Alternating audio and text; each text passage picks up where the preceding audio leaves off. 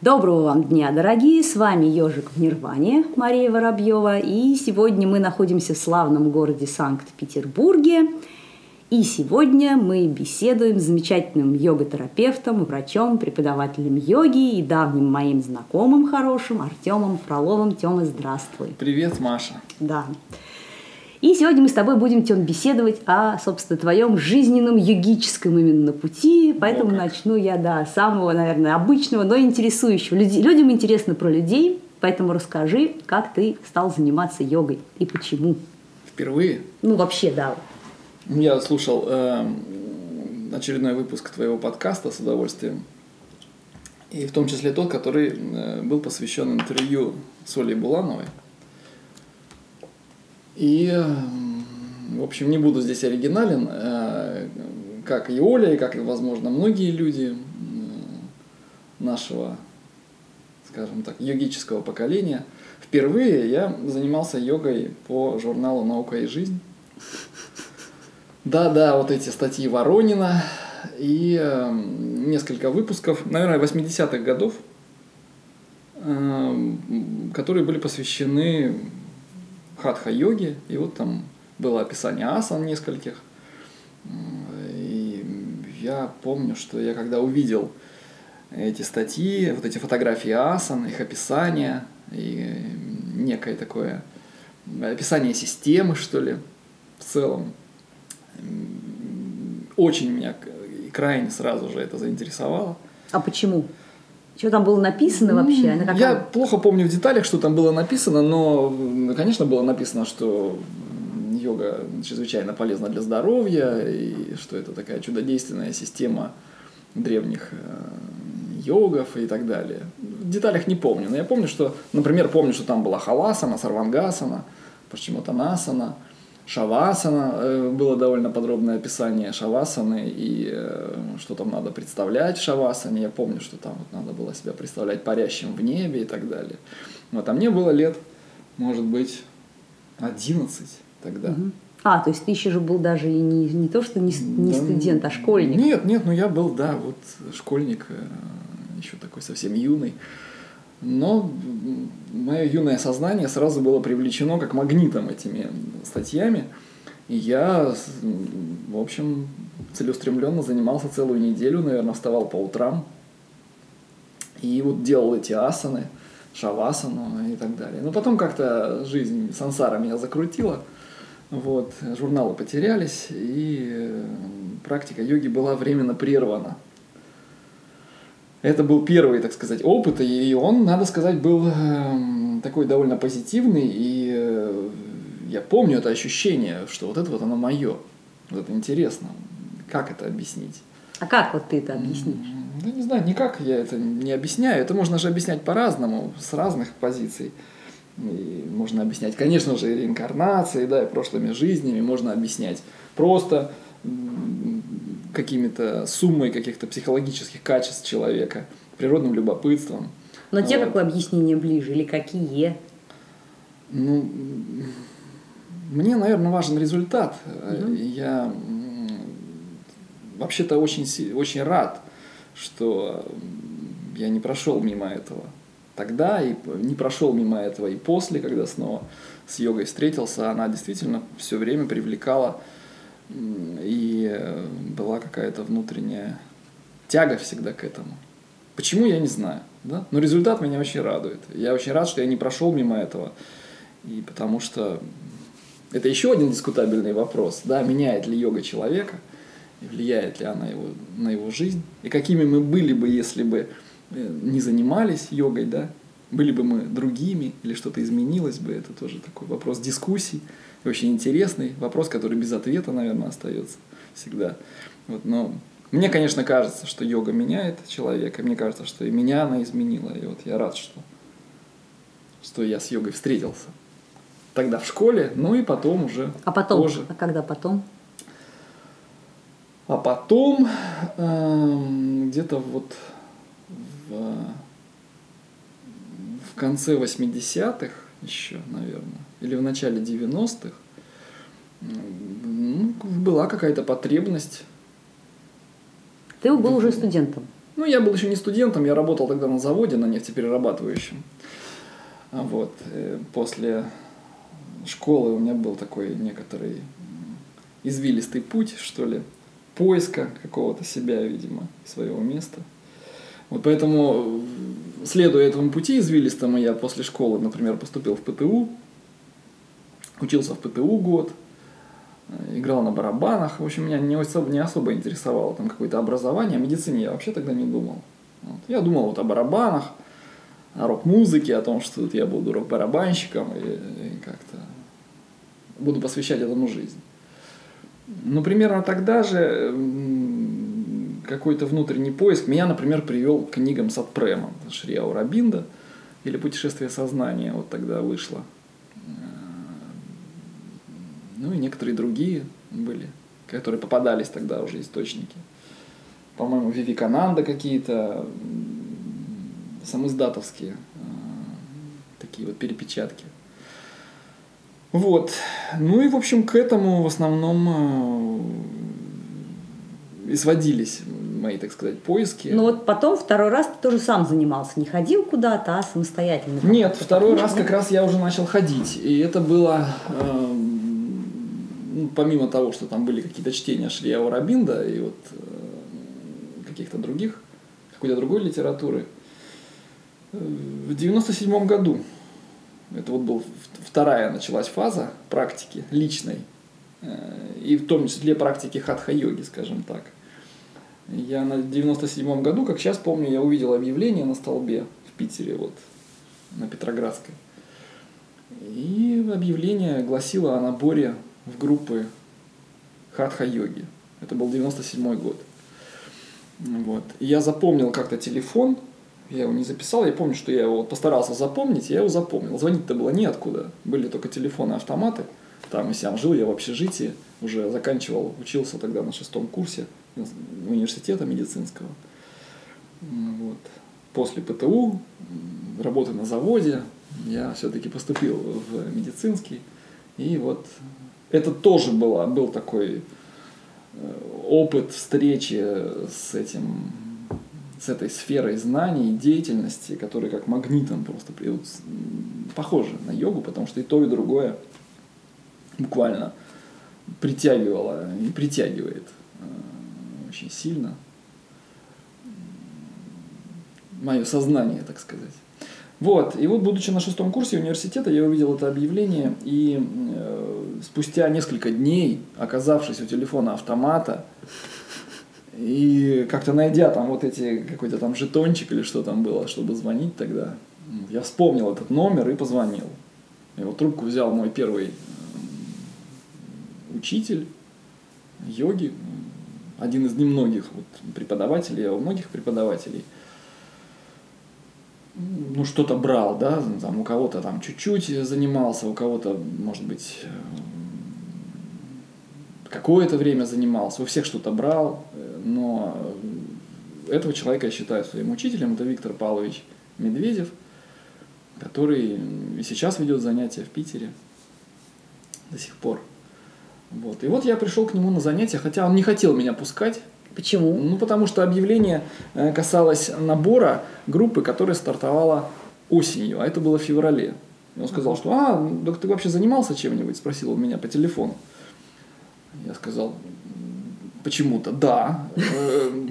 Мне казалось, что я, раз я читал Сатпрема и Шри Аурабинда, то значит я имею какое-то отношение к йоге и, в общем, имею право так говорить.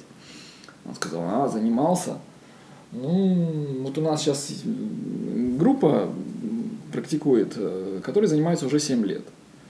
Но тебе, наверное, мне кажется, тебе туда рановато. Приходи осенью. Будет набор, там хатха-йога с нуля, вот придешь осенью, через полгода. Мне так хотелось уже вот как-то начать опять вот это чувство, что вот это мое, и оно снова активизировалось. И я его просил его меня взять. И он меня взял, и вот я начал заниматься тогда в этой группе, в которой занятия проходили раз в неделю. Это был 97 год, февраль. Вот. Занятия проходили раз в неделю в институте Бонч-Бруевича на мойке в спортзале огромном, холодном таком вот, как и, как правило, в те времена это было. Вот сначала была лекция с разбором йога-сутр. Как правило, одна шлока разбиралась. Там пять А он вариантов сам перевода. коммен- Он сам Ну, комментировал? сначала давал пять вариантов перевода Мгм. на русский язык, и потом комментировал как-то, да. Потом мы разбирали текущую практику, Мгм. что будем сегодня делать. Вот. Записывали все, это, это было задание на дом, на неделю. И потом была практика. Вот. И потом неделю надо было эту практику делать дома. В противном случае э, он сказал, что нечего тут и делать. Если ты не занимаешься дома регулярно каждый день, то нечего сюда ходить. Слушай, Тёма, а ты вот говоришь, что вот именно этого человека ты считаешь вот своим учителем, ну вот в такой. Почему? Да. Ну, например, потому что он вдохновил меня, ну, вдохновил или заставил, я предпочитаю слово вдохновил, на регулярную систематическую практику собственную. То есть я от разговоров, каких-то чтений, там, рассуждений про супраментальный разум, я перешел к практике йоги. Вот. Это была практика асан, и обязательным элементом была практика сидя, та или иная практика там, пранаямы, Мгм. концентрации, как правило, это была практика концентрации внимания. Вот. Тратаки, концентрации на дыхании, визуализации каких-то различных. Вот. вот этот элемент полчаса сидя дома каждый день, помимо практики асан, был обязательным элементом. Это было требование. Вот если ты хочешь ходить на занятия, то вот будь любезен. Я был так уверен, что он меня насквозь видит, и так боялся, что он меня выгонит, что я стал сразу же По-честному по-честному отсиживать эти полчаса, все это делать, и перед этим заниматься асанами, там, сурья намаскаром. Вот. И вот так началась практика эта регулярная. Я каждый раз ждал этой субботы, утром ехал в субботу, вместо того, чтобы выспаться. Я ехал на это занятие. Я стал вставать каждый день там, пол шестого утра, чтобы практиковать. А для меня это было тогда все-таки серьезным шагом. Вот. Но мотивация была большая, мотивация была огромная, потому что опять вот заработал этот мощный магнит, который просто меня увлек. Ну, то есть вот у тебя не было какой-то конкретной идеи на тот момент, там, зачем я это делаю? Идеи не было, да, просто я находился на тот момент, таком в не лучшем психологическом состоянии на тот момент. Чувствовал себя как-то, ну, неважно, дискомфорт был, постоянное беспокойство. Вот. И э, мне хотелось что-то изменить, обрести какое-то равновесие. И мне показалось, что вот это тот самый способ. Вот тебе Да. лучше стало, психологически стало лучше. Да, мне стало лучше где-то примерно через месяц. Я заметил, что меня прям вот действительно приотпустило, я стал себя чувствовать лучше. А отпустила вот от философских вот каких-то размышлений или именно вот от медитации? Нет, от я асан, думаю от того, что я регулярно полтора часа или два часа в день сосредотачивался. Это тоже было обязательное условие во время практики асан. Непрерывное сосредоточение на ощущениях, на асане, на дыхании. Вот. И потом еще полчаса вот такой сидячей практики. М, Вообще сосредоточение – это был основной стержень вообще идеологический всей этой практики. Мгм. И я думаю, что в результате как-то и стало немножко легчать. А дальше ты как-то через сколько стал вести занятия? Эм, Вести занятия я стал не сразу. Эм, Вот я в 97 году начал заниматься у Виктора Палыча, и пять лет примерно я к нему и э, ходил, потом закончив институт, потом ординатуру, с супругой уехали уже работать э, вот, э, в город, откуда я приехал учиться, до в Ленинградской области. Стали там работать в больнице в районной. Вот, и продолжали ездить к Виктору Павловичу по субботам и дома практиковать. Да, в Питер, за 170 километров вот из области. И э, потом уже через какое-то время, ну, наверное, это у многих так происходит, преподавателей, или раньше так происходило, потому что сейчас все-таки времена меняются, и сейчас преподавателями йоги становятся э, по-другому зачастую. Э, А тогда это не было целью. Целью была личная практика да, для изменения э, внутреннего состояния, что ли. Ну, конечно, хотелось там каких-то чудесных результатов, самадхи и всего прочего, но э, были и такие более прикладные результаты, что ли, потому что чувствовать я себя стал лучше, конечно. И физически значительно стал себя чувствовать лучше, и психологически. Но изначально у тебя вот. была какая-то и вера, и интерес вот к тому, что описано как вот состояние сама. Это интересный вопрос, э, да, потому что, например, у Виктора Палыча э, интерпретация практики и э, целей, она была сквозь призму вот этой метафизической я обычно называю метафизическая анатомия или тонкая анатомия. Угу. Это чакры, нади, там вот надо пробудить энергию, кундалини и вот. А я-то был уже на шестом курсе. Я уже был без пяти минут врач, и э, у меня голова была забита как раз вот этой естественно-научной концепцией физического тела. И, конечно, мне э, хотелось это все интерпретировать с позиции анатомии, физиологии, биохимии, что же со мной происходит. Но я одновременно убеждал себя, что это некая игра ума, что это спекуляции такие ментальные, надо их выключать, и э, это вообще мешает достижению самадхи, подъему кундалини и так далее. Вот, и пытался пять лет честно сосредотачиваться вот именно на концепции чакр. На, на метафизической. На метафизической вот этой концепции, да. И интерпретировать личную практику э, сквозь, эту, э, сквозь призму этой концепции.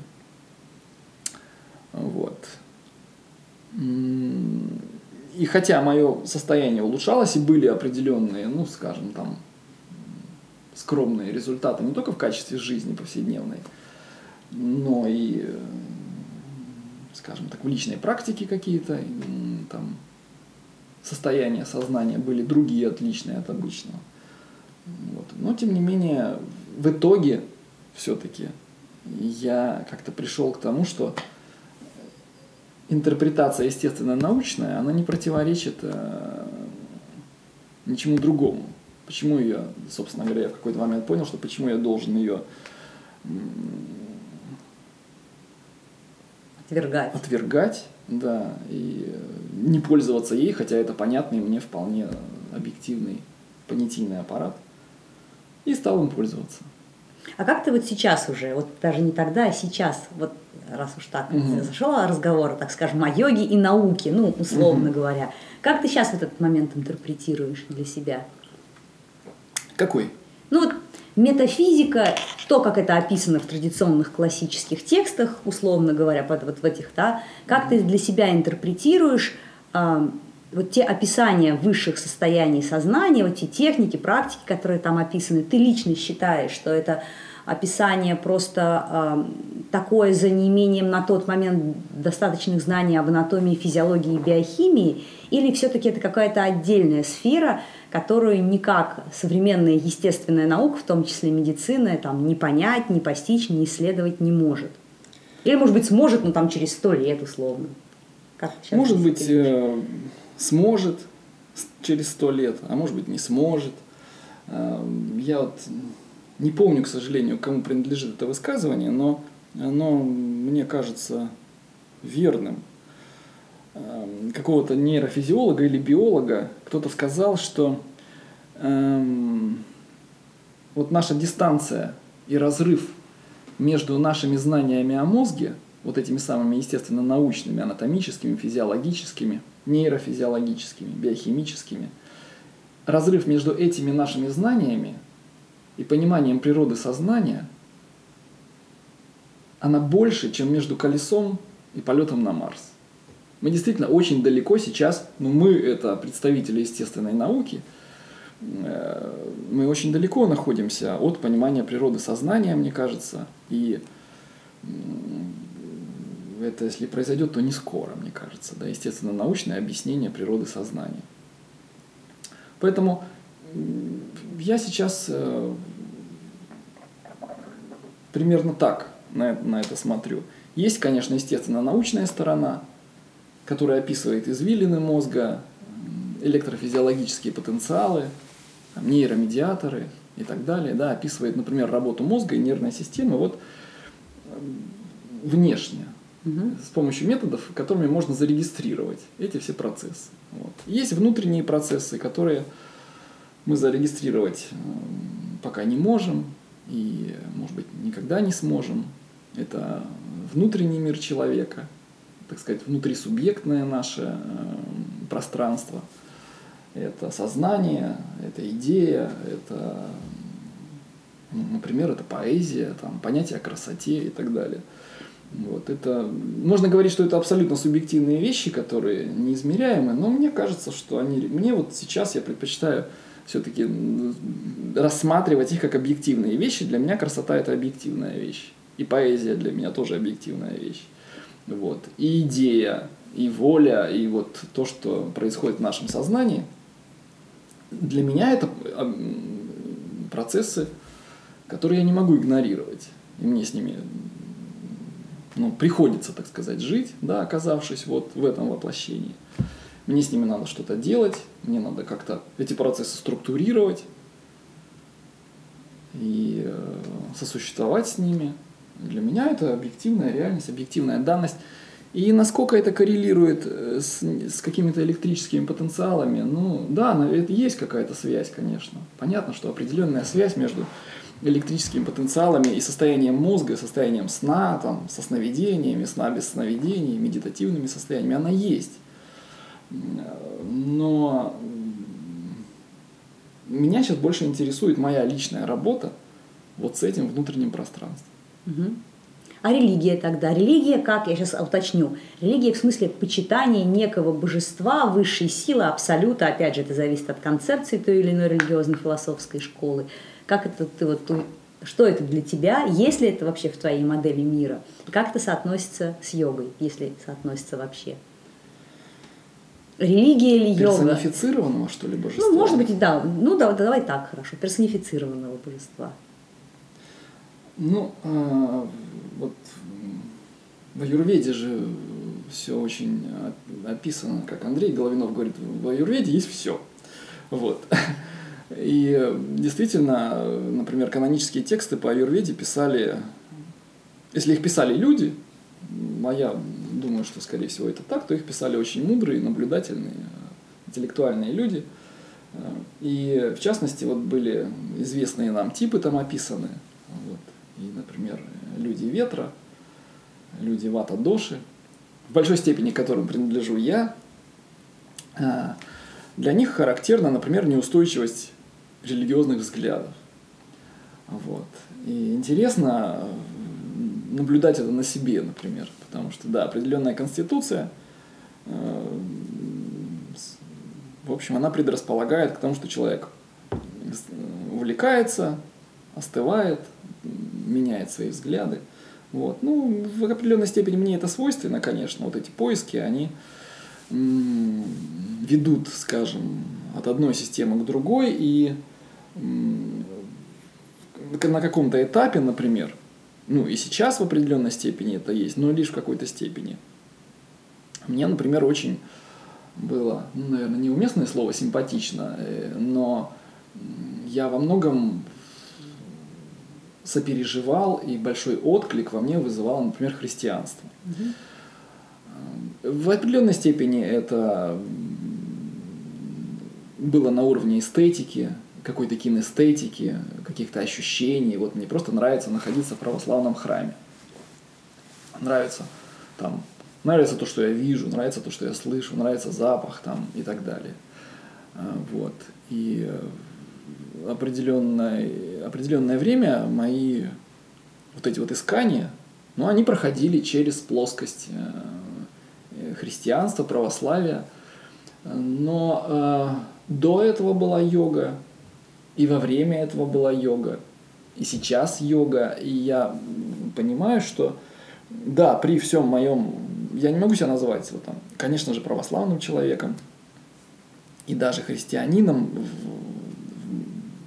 полном смысле этого слова. Хотя я многие многие моменты для себя оттуда вынес, э, которые помогают мне, помогали и помогают вот, и которые дополняют э, мою картину мира. Но э, в основном все-таки основным таким вот э, стержнем моего мировоззрения, пожалуй, остается йога. Я продолжаю читать э, йога-сутры. Так, понемножечку. Они очень медленно входят э, в сознание очень медленно как-то усваивается. Вроде давно начал читать, сколько вот я занимаюсь йогой 22 года. 22 года назад Виктор Павлович уже читал, я сидел на лекциях и слушал йога-сутры, и были разные варианты переводов, и, в общем, я уже тогда начал знакомиться с этим. И мне сейчас кажется, что я только-только вот начинаю что-то понимать а, и как-то понимать, что это написано-то, в общем-то, про мою жизнь тоже. Что Тогда надо делать задам- вот так.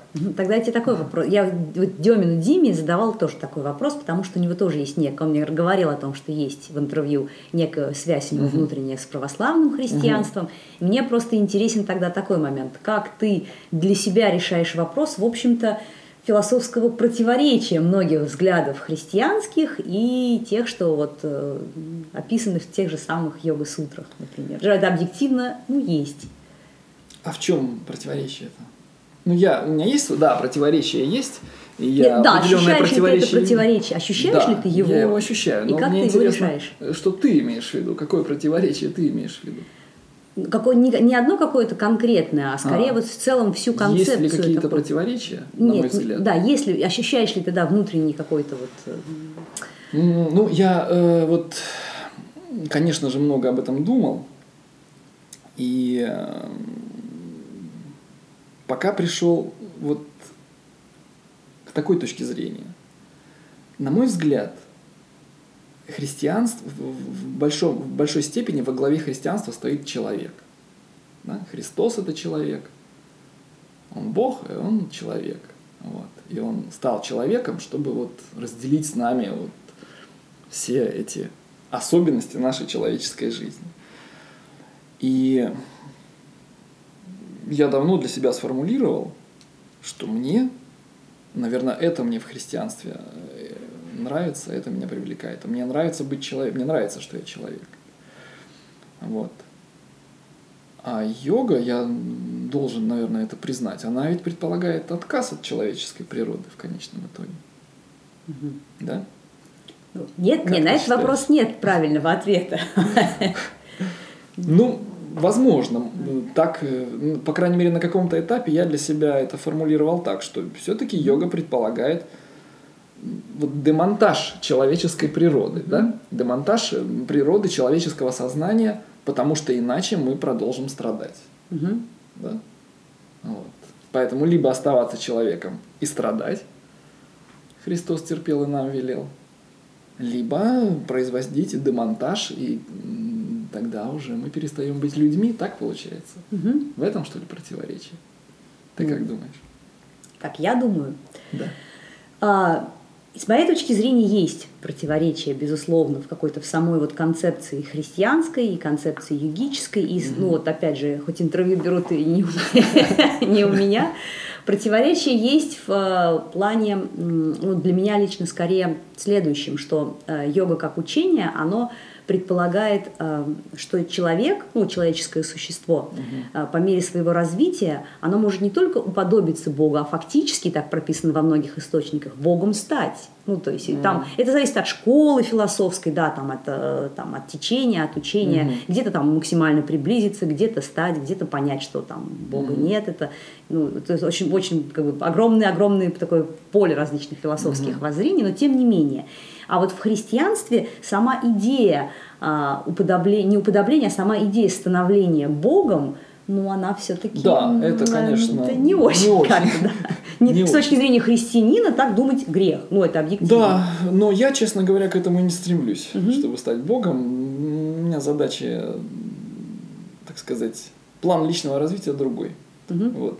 Я себе таких задач высоких не ставлю, мне бы как-то вот разобраться со своими омрачениями, уже будет хорошо. Вот как бы, ну, в данном, допустим, вот человеческом воплощении. Да, вот в данном человеческом воплощении просто куча всякого, всяких дел, с которыми надо разобраться, и йога в этом смысле очень подходящий инструмент, мне кажется.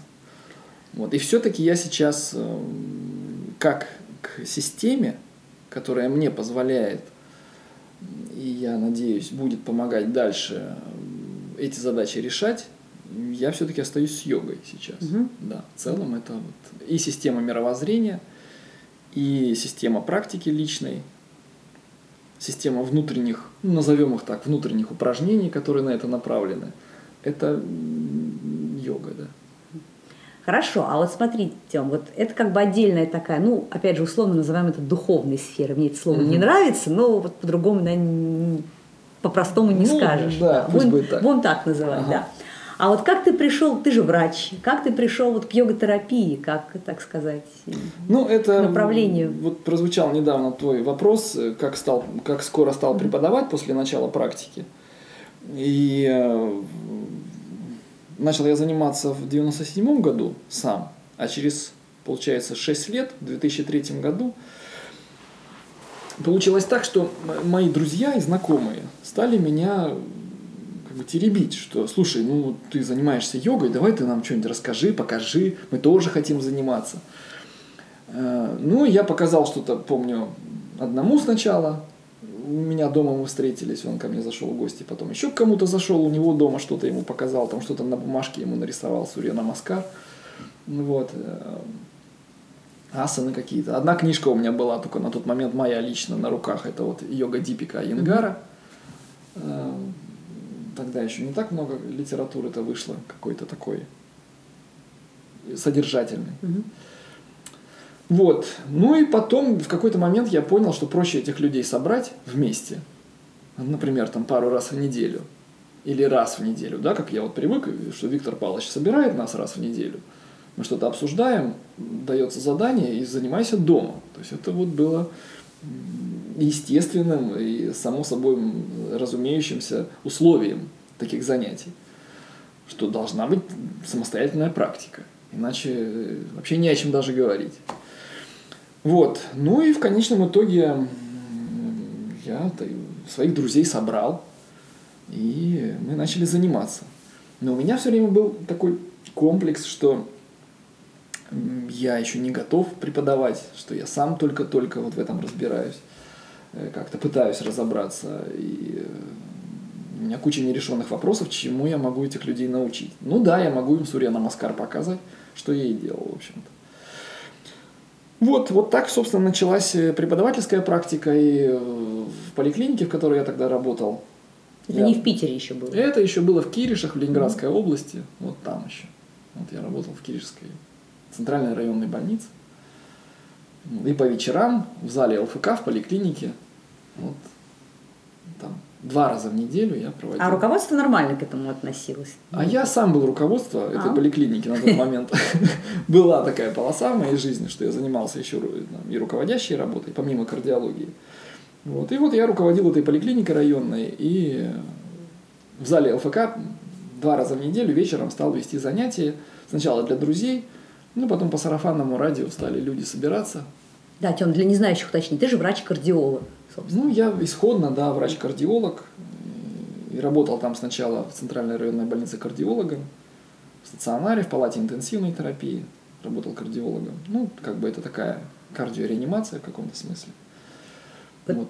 Тём, прости, да. вот пока не забыл, хочу тебе задать этот вопрос. Мне, мне все время его хотелось тебе задать. ну вот, наконец-то. Да, как ты относишься, вот, вот почему скажем так, среди врачей, нет, не так, среди известных писателей, даже великих писателей, достаточно, ну, врач распространенная специальность, Чехов. Что больше, чем других Булгак. специальностей. Почему-то мне так всегда казалось. Вот. И мне хочется тебе вопрос задать. Как ты считаешь, так ли это и почему? Маш, я не проводил исследований, кого больше среди писателей инженеров исходно или врачей. Может, инженеров больше.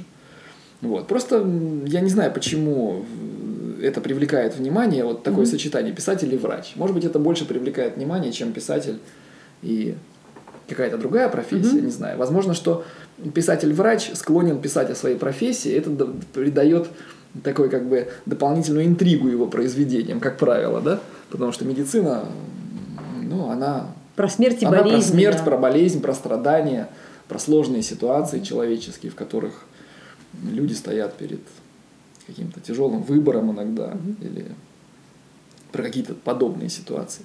Возможно, на самом деле врачей писателей не, так не больше, чем врачей другой специальности. Хотя вот если посмотреть на русскую литературу, то да, Чехов, Булгаков, Вересаев, Ну, вот есть такие, да. Наберется все равно.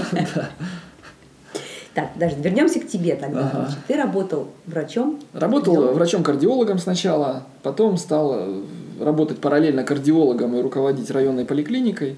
И это очень хлопотная была должность, очень много было работы с людьми, и с пациентами, которые шли со своими проблемами, и с персоналом, с врачами, с медсестрами, у которых тоже масса проблем было в работе, все эти проблемы приходилось решать. Ну, не решать, а пытаться решать, потому что до конца решить их невозможно. Вот. И вот такая вот была работа, требующая в большой степени самоотдачи, самоотречения, очень нервная, такая эмоционально нагрузочная. Ну и вот появилась неожиданно третья работа, это преподавание йоги. Я вел тогда, как сейчас принято говорить, за donation. Мне как-то неудобно было. Ну, Я говорил, да ну что вы, я же не преподаватель. Ну ладно, я вам могу показать что-то, рассказать. Вот, но брать деньги за это, да нет. Ну ладно, они сказали, нет, нет, мы вот там поставим в углу коробочку, и будем по ней, в ней, в эту коробочку складывать там вот что-то они по 50 рублей клали. Тогда это был 2003 год. Вот, и, собственно говоря, так вот все и началось. 2003 год, и дальше как-то вот э, преподавательская деятельность моя и пошла. Началось это все со здоровых. Мгм. Началось все со здоровых, но когда я переехал поближе к Питеру уже, и фактически начал работать в Питере, это было в 2006 году, через какое-то время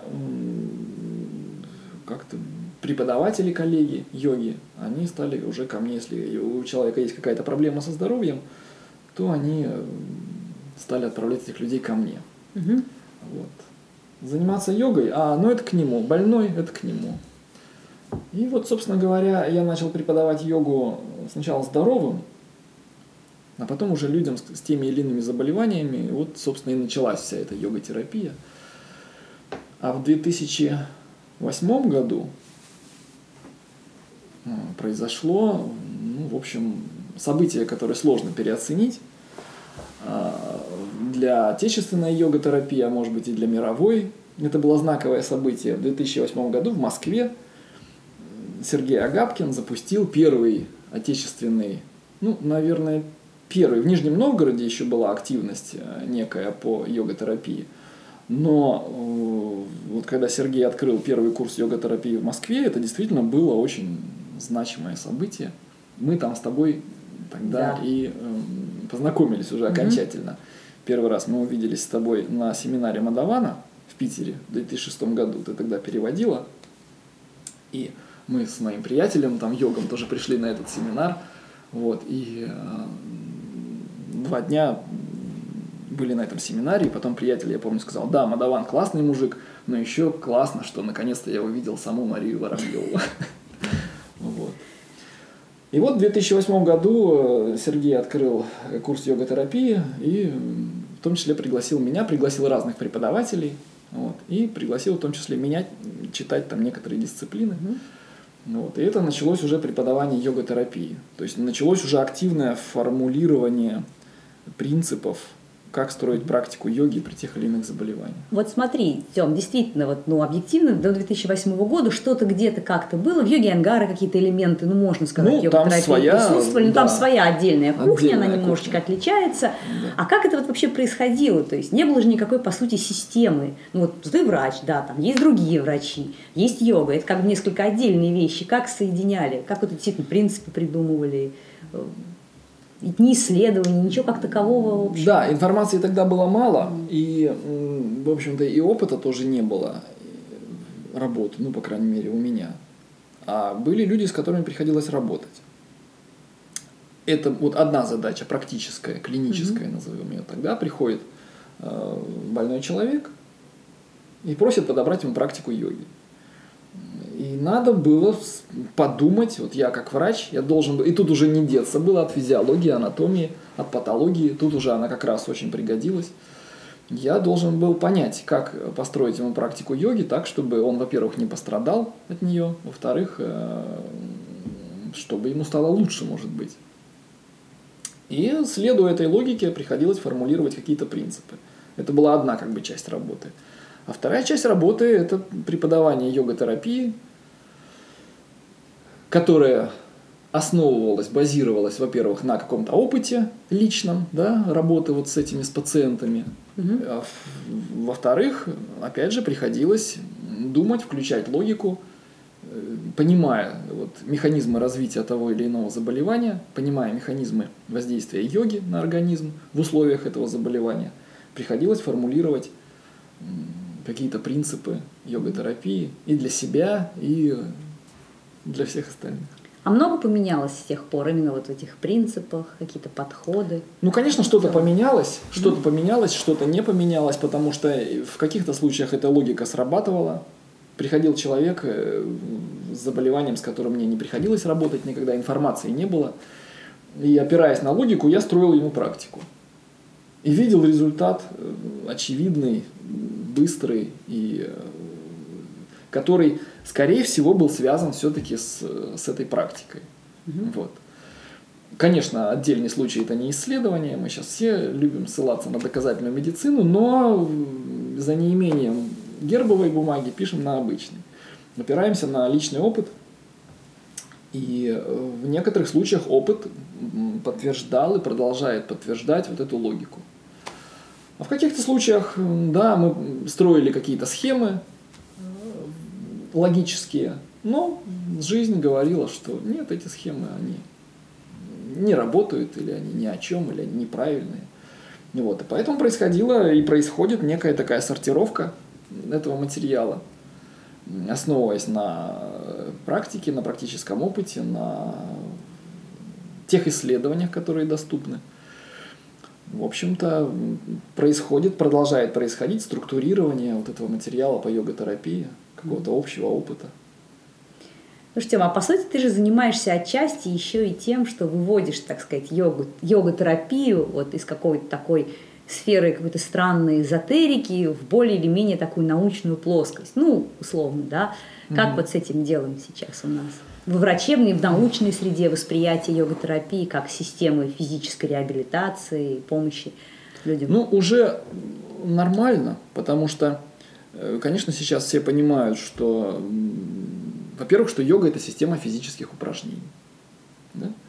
И э, врачи, которые работают с, с разными категориями пациентов, которые так или иначе интересуются этим вопросом, э, в целом все понимают, что правильно построенная, не травматичная система упражнений, любая, она может помогать. Если человек будет заниматься системой упражнений физических – и это будет не травматичная и безопасная система, то ему станет лучше. йога в этом смысле ничем не хуже другой системы упражнений. И сейчас уже всем это становится ясно. Вот.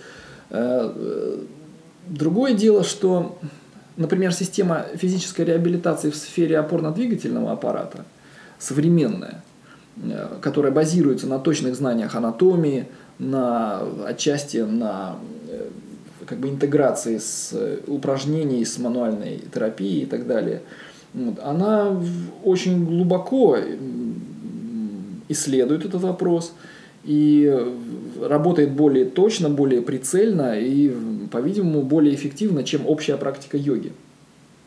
Вот, поэтому э, в некоторых случаях йога не может заменить более современные системы физической реабилитации, они выигрывают в этом смысле. Вот. У кардиологических пациентов есть там свои системы кардиореабилитации, аэробные нагрузки, которых тоже йога, в общем, не всегда может, э, который, не всегда которые может предложить. Вот. И в этом смысле у других систем реабилитации могут быть свои преимущества. И это надо понимать. Надо понимать, что йога не во всех случаях бывает панацеей. Но, э, на мой взгляд, если йогу рассматривать как систему реабилитации, она имеет свои э, преимущества. И э, в отличие вот от этих точечно действующих э, систем, например, упражнений, э, от точечно воздействующей мануальной терапии, э, йога действует во многих случаях системно. То есть это некая базовая система физических упражнений, это базовая система дыхательных упражнений, а это наиболее разнообразно э, разработанная система по сравнению с другими системами реабилитации. Вот в йоге дыхательные практики – это ну, просто золотой фонд. Э, вот. Именно поэтому, мне кажется, например, при бронхиальной астме йога может быть самая эффективная система реабилитации. Вот. И, наконец, э, в йоге есть то, чего не могут предложить другие системы реабилитации, например, техники э, мышечной релаксации, то, чего обычно не применяется в других системах реабилитации. Ну и, наконец, техники работы с сознанием, с вниманием, с концентрацией внимания, доступные простые медитативные техники, которые сейчас, как выясняется, они влияют, например, на хронические болевые синдромы, на уровень тревожности, на уровень депрессии и так далее. Вот. Если даже просто это рассматривать не как систему внутреннего развития какого-то, а как систему воздействия на состояние пациента, на его настроение, на его самочувствие, на его качество жизни, йога в этом смысле ну, может очень выигрывать по сравнению с другими. То есть у нее есть свои преимущества, которые она может предложить. Вот. И сейчас это, мне кажется, большой процент врачей уже понимает. А что дальше делать? Как еще, так сказать, йогу выводить на более такой официальный уровень? И нужно ли это, кстати, это тоже еще такой вопрос. Нужно ли йогу выводить на официальный ну, уровень? Да, И что для этого надо делать? Да, да. Я имею в виду сейчас йогу скорее как именно йога-терапевтическую практику, конечно, как метод реабилитации.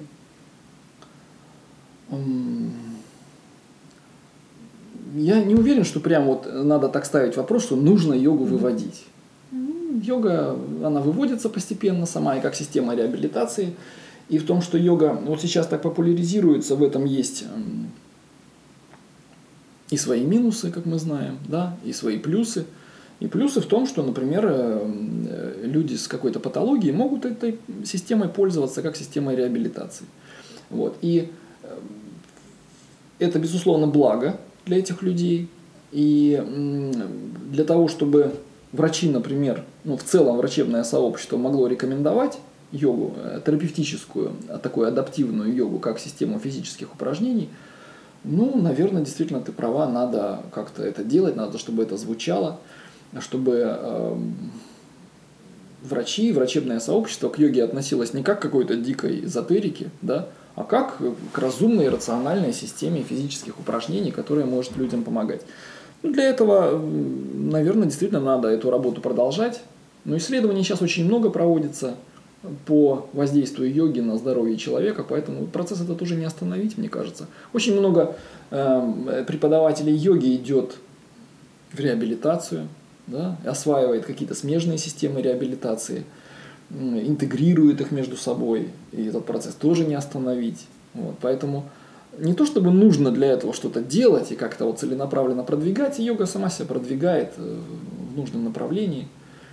И это очень хорошо. В каком-то смысле, мне кажется, йога сейчас переживает второе рождение на Западе. Вот. И белый человек с его пытливым таким вот умом логическим, который все раскладывает по полочкам, он начинает йогу раскладывать по полочкам.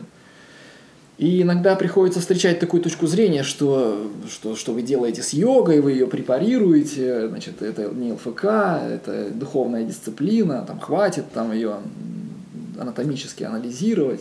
Вот. Мне кажется, это неплохо, йога очень многогранна. И, и анатомическая, физиологическая, реабилитационная сторона йоги, ну, это одна из ее граней маленьких, да.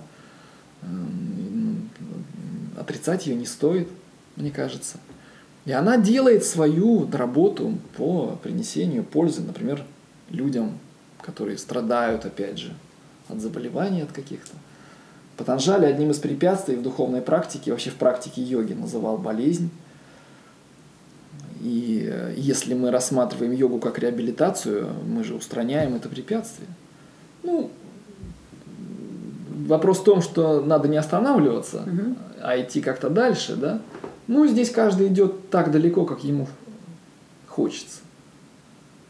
А нужно йога-терапевту, именно йога-терапевту, медицинское образование? Понятно, что хорошо, с этим как бы я угу. не спорю. Но вот необходимо ли это условие, или все-таки это не совсем то же ну, самое? Что касается реабилитации э, в целом, и вот той системе, которая сейчас работает на Западе, как я понимаю, там реабилитацией занимаются люди не обязательно с медицинским образованием.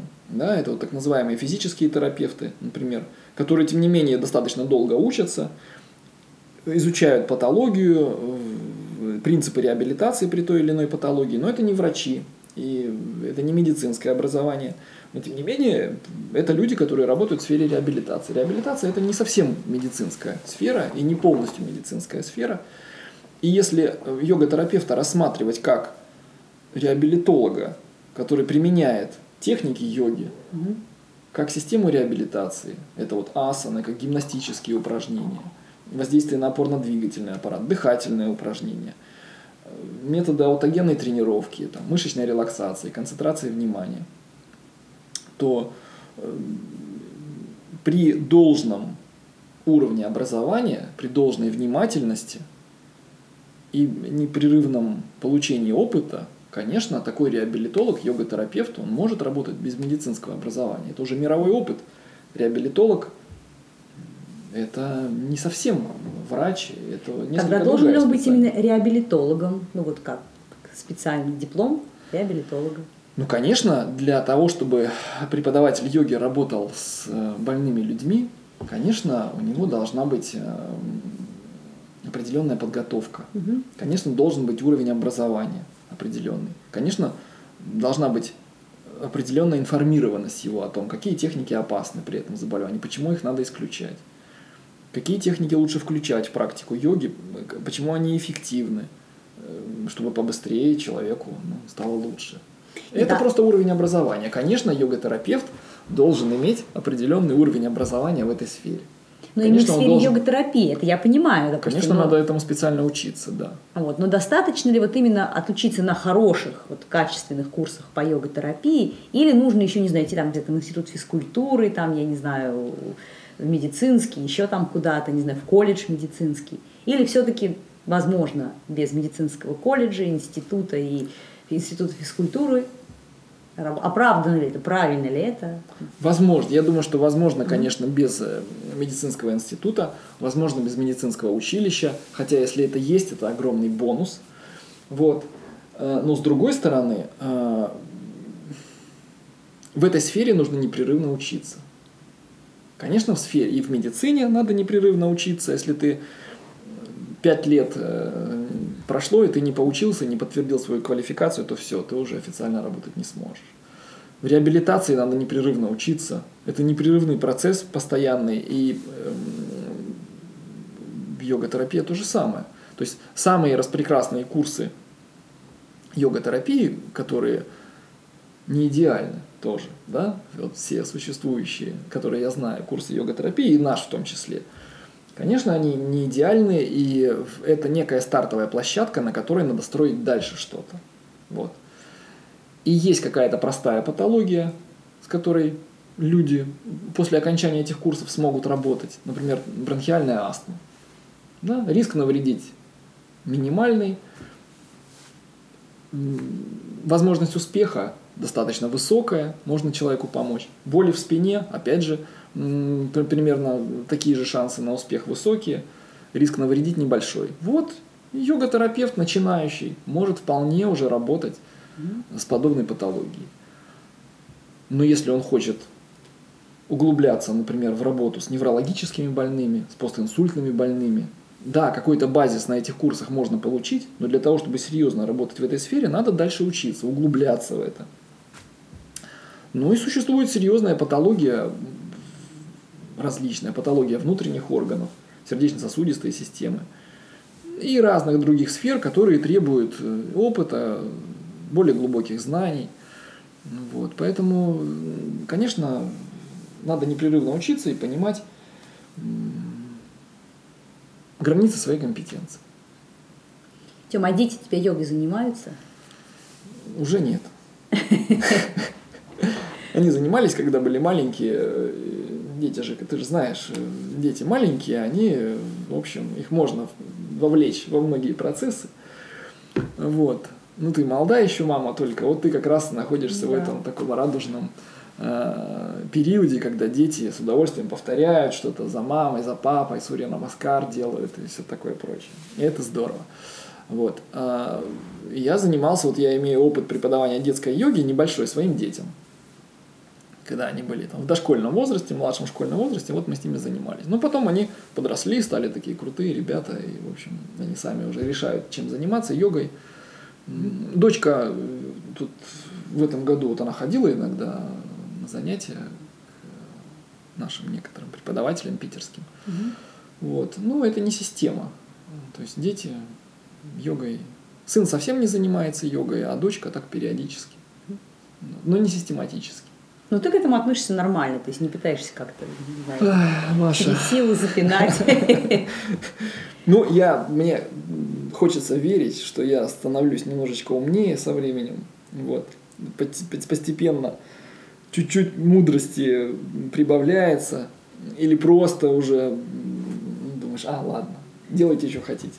Вот поэтому я первое время, конечно, пытался как-то их склонять к этому, заставлять, убеждать, объяснять, но Конечно же, этого делать ну, с детьми можно какое-то время, но в целом дети уже взрослые.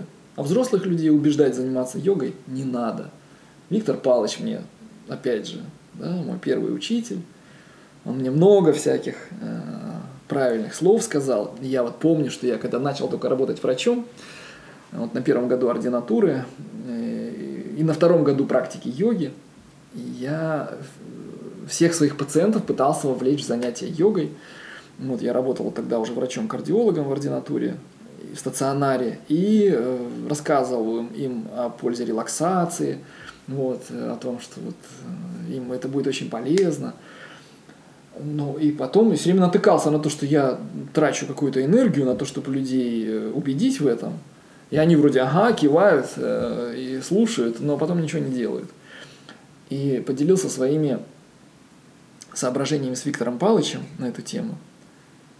И он мне ответил, не лезь, когда тебя не просят. А потом сказал мне вторую фразу, занимайся собой. И я понял, что действительно надо заниматься собой. Вот. Поэтому я занимаюсь собой, и детей своих взрослых уже в йогу не пытаюсь вовлечь. Ну, как минимум, они знают, что это такое. Ну, они, конечно, знают, да. Конечно, они знают, что это такое. И, может быть, когда-нибудь они это знание и эту возможность как-то используют, я буду рад. Но это не главное, я думаю, в жизни. Главное, чтобы каждый нашел свою какую-то дорогу. А вот я тебе в конце этим хочу задать такой банальный вопрос, но все равно. Mm-hmm. Как вот йога изменила ли все-таки, как ты лично сам считаешь, тебя, твою жизнь? И вообще зачем ты ей занимаешься? Вот сейчас, ну, в нынешнем своем состоянии и статусе. Mm-hmm. Мне кажется, что йога меня изменила. Я результаты практики почувствовал довольно быстро. И примерно через месяц э, систематических занятий, вот этого вот сосредоточения на, на, на асане, на дыхании, я начал чувствовать результаты, и, в общем, как-то мне показалось, что сознание, мои внутренние процессы – стали более управляемыми в какой-то минимальной степени, в небольшой. И это был первый такой вот результат, который я запомнил. А потом, конечно, начинается рутина, такое, такое плато начинается длинное, длинное, длиной во много лет уже, уже больше 20 лет, где так крошечными какими-то шажками ты вот э, что-то движешься. Вроде в асанах сначала какой-то прогресс, потом он прекращается – Оказывается, что все, дальше в асанах двигаться некуда, иначе начинаются травмы. В пранаяме тоже какой-то прогресс долгое время, долгие годы, это очень медленный процесс, вот он продолжается, а потом ты тоже достигаешь каких-то пределов и вроде бы дальше двигаться некуда. А тебе все кажется, что вот от асаны, от пранаямы, э, вот от них то и должен, это же йога, от них должен быть какой-то результат. Но ты знаешь, я прихожу к выводу, что глобально на меня вот практика асан и практика пранаямы длительная, такая вот систематическая, но я, меня Виктор Павлович приучил, я стараюсь заниматься каждый день. Но я все-таки, если быть честным, прихожу к выводу, что глубоких внутренних изменений в результате этого не произошло. Да, я себя хорошо чувствую физически. Mm-hmm. Мне вот скоро 50 лет, но мне кажется, что вот в общем, так сказать, благодаря йоге в общем-то, физически. Ну, может быть, если бы я просто бегал там или плавал, то, может быть, было бы примерно то же самое. Да, мне кажется, что благодаря практике пранаямы систематической я, конечно, тоже себя лучше чувствую и физически, и э, психологически тоже. Но в целом на работу моего ума и на мои взаимоотношения с самим собой и с окружающими людьми, и на мои реакции психические, ну, глобального влияния это не оказало, мне кажется. И мне кажется, что э, более глубокое влияние оказывает все-таки практика сосредоточения как таковая отдельно, да, и, э, и практика медитации. Угу. И практика медитации, и практика самонаблюдения э, в отношениях, прежде всего, с другими людьми. Угу. Вот. И культивирование одних реакций и чувств, и отслеживание и наблюдение других реакций и чувств. Это отдельная э, часть практики, и мне кажется, это основная часть практики. Асана – это вспомогательная такая часть практики. Это не основная, это гимнастическая часть практики. Ну вот, я не знаю, может быть, я, э, я очень уважаю, ценю и люблю практику асан, но это вспомогательная часть все-таки. А основная часть – это вот эта вот внутренняя работа, это самонаблюдение, наблюдение собственных реакций, еще раз говорю, во взаимоотношениях с собой и с окружающими, отделение одних реакций от других, ну вот, вот эта практика, она меняет человека. Вот. И я ей в силу своих скромных возможностей занимаюсь как бы так вот по чуть-чуть. И мне кажется, я надеюсь, что она меня меняет. И вот эта практика йоги, она и меняет человека. Вот мне кажется так. Хорошо. Ну что, на такой, между прочим, поучительной и с моей точки зрения правдивой, надо сказать, ноте. Вот. Мы тобой интервью завершим. mm Спасибо тебе, Тем, большое. Спасибо, Маша, большое. Вот, очень было интересно. Слушайте нас. С вами был Ежик в Нирване, Мария Воробьева. Всего вам доброго.